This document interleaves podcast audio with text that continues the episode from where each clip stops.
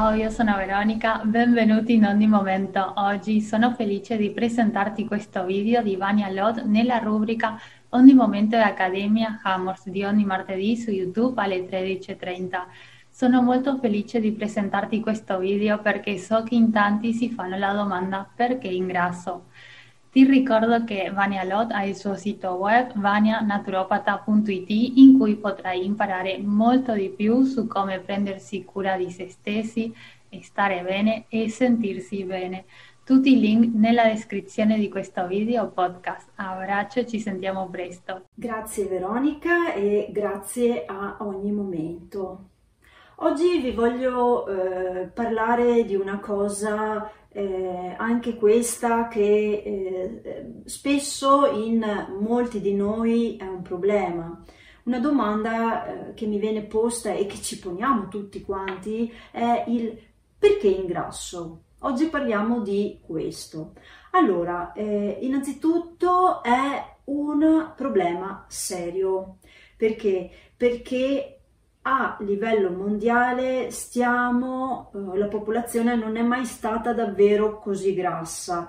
E, e, quindi oggi viviamo in una situazione in cui non parliamo di un aspetto personale ed estetico, ma di un aspetto sociale, soprattutto anche perché una cosa importante che dobbiamo sapere è che eh, il, ehm, l'ingrassare appartiene anche ai bambini e questo ehm, non, è una cosa, non è una cosa sana per gli adulti tanto, né tantomeno eh, per i bambini perché eh, un bambino che ha eh, degli eccessi, degli accumuli in giovane età rischia di creare delle patologie, eh, anche queste in giovane età e non, è, non va bene. Quindi teniamo in considerazione che il grasso non è tanto una problematica estetica, anche una problematica estetica, quindi con tutta una serie di eh, poi eh, disarmonie emotive, ma anche e soprattutto una questione di salute ehm, a livello sociale. Ehm, facciamo un passettino indietro e eh, mm, voglio portare un attimo l'attenzione eh, sul ragionamento di da dove siamo partiti. Siamo partiti eh, molto probabilmente, almeno per quello che abbiamo scoperto, da una condizione in cui il cibo era scarso, forse non era garantito nemmeno il pasto al giorno. Cosa significa questo? Che quindi le scorte, il grasso, le nostre riserve, l'accumulo erano importanti, erano essenziali, perché ci permettevano di far fronte a quei giorni in cui magari avre- non avremmo avuto niente da mettere sotto i denti. Quindi il grasso al per quando siamo stati progettati era importante, era essenziale.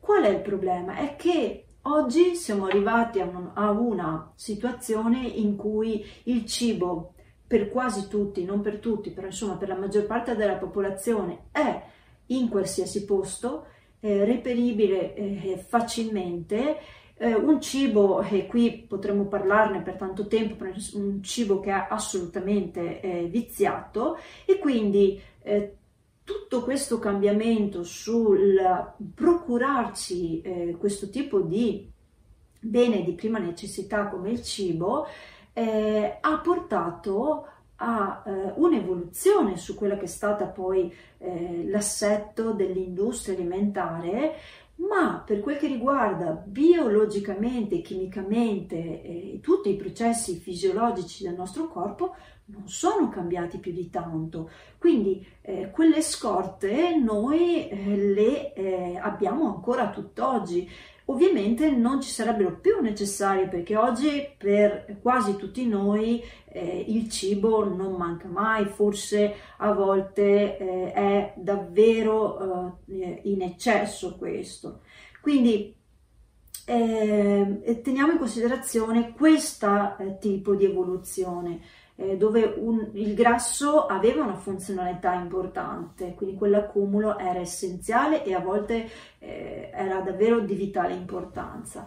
Un'altra cosa da uh, assolutamente tenere in considerazione è che ehm, eh, non siamo stati eh, programmati, progettati per vivere così, eh, così tanto, quindi eh, il processo di decadimento fisiologico normale di una persona fa sì che il nostro tessuto muscolare inizi a ridursi con, eh, con l'andare degli anni e quindi è importante mantenersi attivi, quindi mantenere un corpo allenato. Questo incide tantissimo sul metabolismo basale e di questo ne parleremo sul prossimo video. Eh, poi ci sono dei eh, cibi eh, che alterano l'equilibrio ormonale eh, e sono importantissimi da tenere in considerazione. Eh, questi cibi sono i cibi zuccherini, quindi zuccheri e cereali raffinati Cosa fanno questo tipo di alimenti? Questo tipo di alimenti fanno sì che spesso purtroppo il nostro corpo debba attivare un sistema eh, importante che è quello della regolazione dell'insulina. Cosa succede? Quando io, eh, esempio, nella mia giornata mi sveglio, mh, mm, ipotizziamo che faccio una buona colazione, quella buona colazione mi permette di introdurre energia nel mio corpo, quindi dei carboidrati, e eh, questo livello di zuccheri dentro al, al, mio corpo ipotizziamo sia di 3 zollette di zucchero. Queste 3 zollette di zucchero devono essere mantenute costanti, quindi in equilibrio. Poniamo che sempre durante la mia giornata, eh, la mia mattinata, io non riesca a mangiare nient'altro perché sono impegnata con un lavoro, con una persona, ho una riunione di lavoro, non ho tempo, il lavoro non me lo permette, insomma, non riesco a mangiare niente durante tutta la mattina. Arrivo a pranzo che queste tre zollette di zucchero si sono ridotte tantissimo e questo non va bene perché quando il livello di zuccheri va troppo sotto una soglia che è specifica per ogni organismo, ogni persona, il nostro cervello invia il segnale. Allora io mi siedo a pranzo, ok, a tavola, e il mio cervello mi dice qui sei scarsa di zuccheri. Allora io cosa farò? Allora, sicuramente avrò tanta fame, butterò dentro, mettiamo un piatto di pasta, ok? Pasta uh, fatta con della farina raffinata, che sono zuccheri, ok? Questi zuccheri però eh, sono semplici, quindi il nostro corpo non deve fare tanto lavoro per metabolizzarli, entrano subito nel sangue. Cosa accade? Che da mezza zolletta di zucchero, ipotizziamo che mi sia rimasta quando mi sono seduta a pranzo, io introduca un, un eccesso di zuccheri che me ne, me ne fa davvero ehm, eh, assimilare tantissimi in pochissimo tempo, perché sono zuccheri che vengono rilasciati velocemente. Quindi mi trovo, ipotizziamo, con 20 zollette di zucchero. A quel momento il mio cervello invia un nuovo segnale perché 20 zollette sono un alert, un problema, troppi zuccheri. Cosa succede? Attiva un ormone, un ormone importantissimo che è l'insulina, che è quell'ormone che regola gli zuccheri nel sangue, attiva il, quindi il pancreas a produrre insulina, l'insulina ingloba gli zuccheri che trova in eccesso, non è un ormone che ha tante mezze misure, prende, ingloba tutti gli zuccheri che trova e io vado da un eccesso di zuccheri a un ipoglicemia, quindi mi trovo senza zuccheri, al che anche lì il mio cervello invia nuovamente un nuovo segnale perché pochi zuccheri per lui non sono eh, non è una condizione ottimale perché mi fanno un po' addormentare, mi fanno perdere la performance, mi, non mi fanno eh, dare quell'attenzione corretta e adeguata. Quindi mi trovo senza zuccheri, finito il mio piatto di pasta o poco tempo dopo mi troverò a mangiare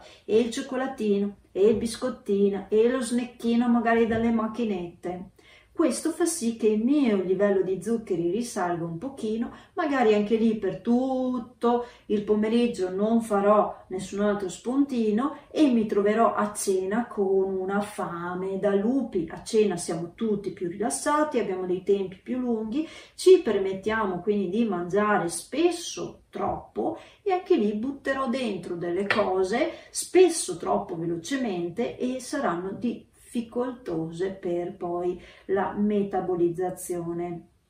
Quindi tutto questo processo di attiva l'insulina, ingloba gli zuccheri, vado in ipoglicemia, mi porta nel lungo periodo a creare infiammazione. E dove li va a mettere questi zuccheri la, la nostra amica insulina? Li va a mettere nel grasso viscerale, un po' per tutti, per la donna, per noi donne, anche nei fianchi e nel retro delle braccia. Quindi eh, se ci troviamo in questa condizione dobbiamo pensare che stiamo mangiando non troppi zuccheri, ma zuccheri sbagliati. Prima di andare a capire se sono troppi o pochi è bene identificare anche che tipo di zuccheri bisogna introdurre e di questo ne parliamo su un prossimo video. Una cosa importante quindi è cercare di mantenere la glicemia stabile, quindi non creare dei picchi. Ovviamente la frutta ci può aiutare in questo, eh, ricordiamoci però eh, che va mangiata lontano dai pasti, una buona Ehm, e, e, ne abbiamo parlato nel precedente video della frutta, eh, un buon eh, rimedio è anche mangiare della verdura cruda prima del pasto principale e dedicare a questa portata, vera e propria portata, quindi non un contorno, 10-15 minuti per masticare e anche qui masticare bene, in modo che agevoli poi quella che sarà la digestione immetta delle fibre buone da, uh, per far sì che gli alimenti vengano digeriti senza creare dei picchi e inizi anche a saziarmi. Quindi importante sempre eh, chiederci eh, che tipo di grasso abbiamo in più e se ce lo abbiamo, non partire con delle diete a caso che spesso possono provocare anche dei danni veri e propri al nostro corpo, ma eh, creare una, um, un intervento specifico e adattato sulla persona. Io vi ringrazio per l'ascolto e eh, ci vediamo sul prossimo video.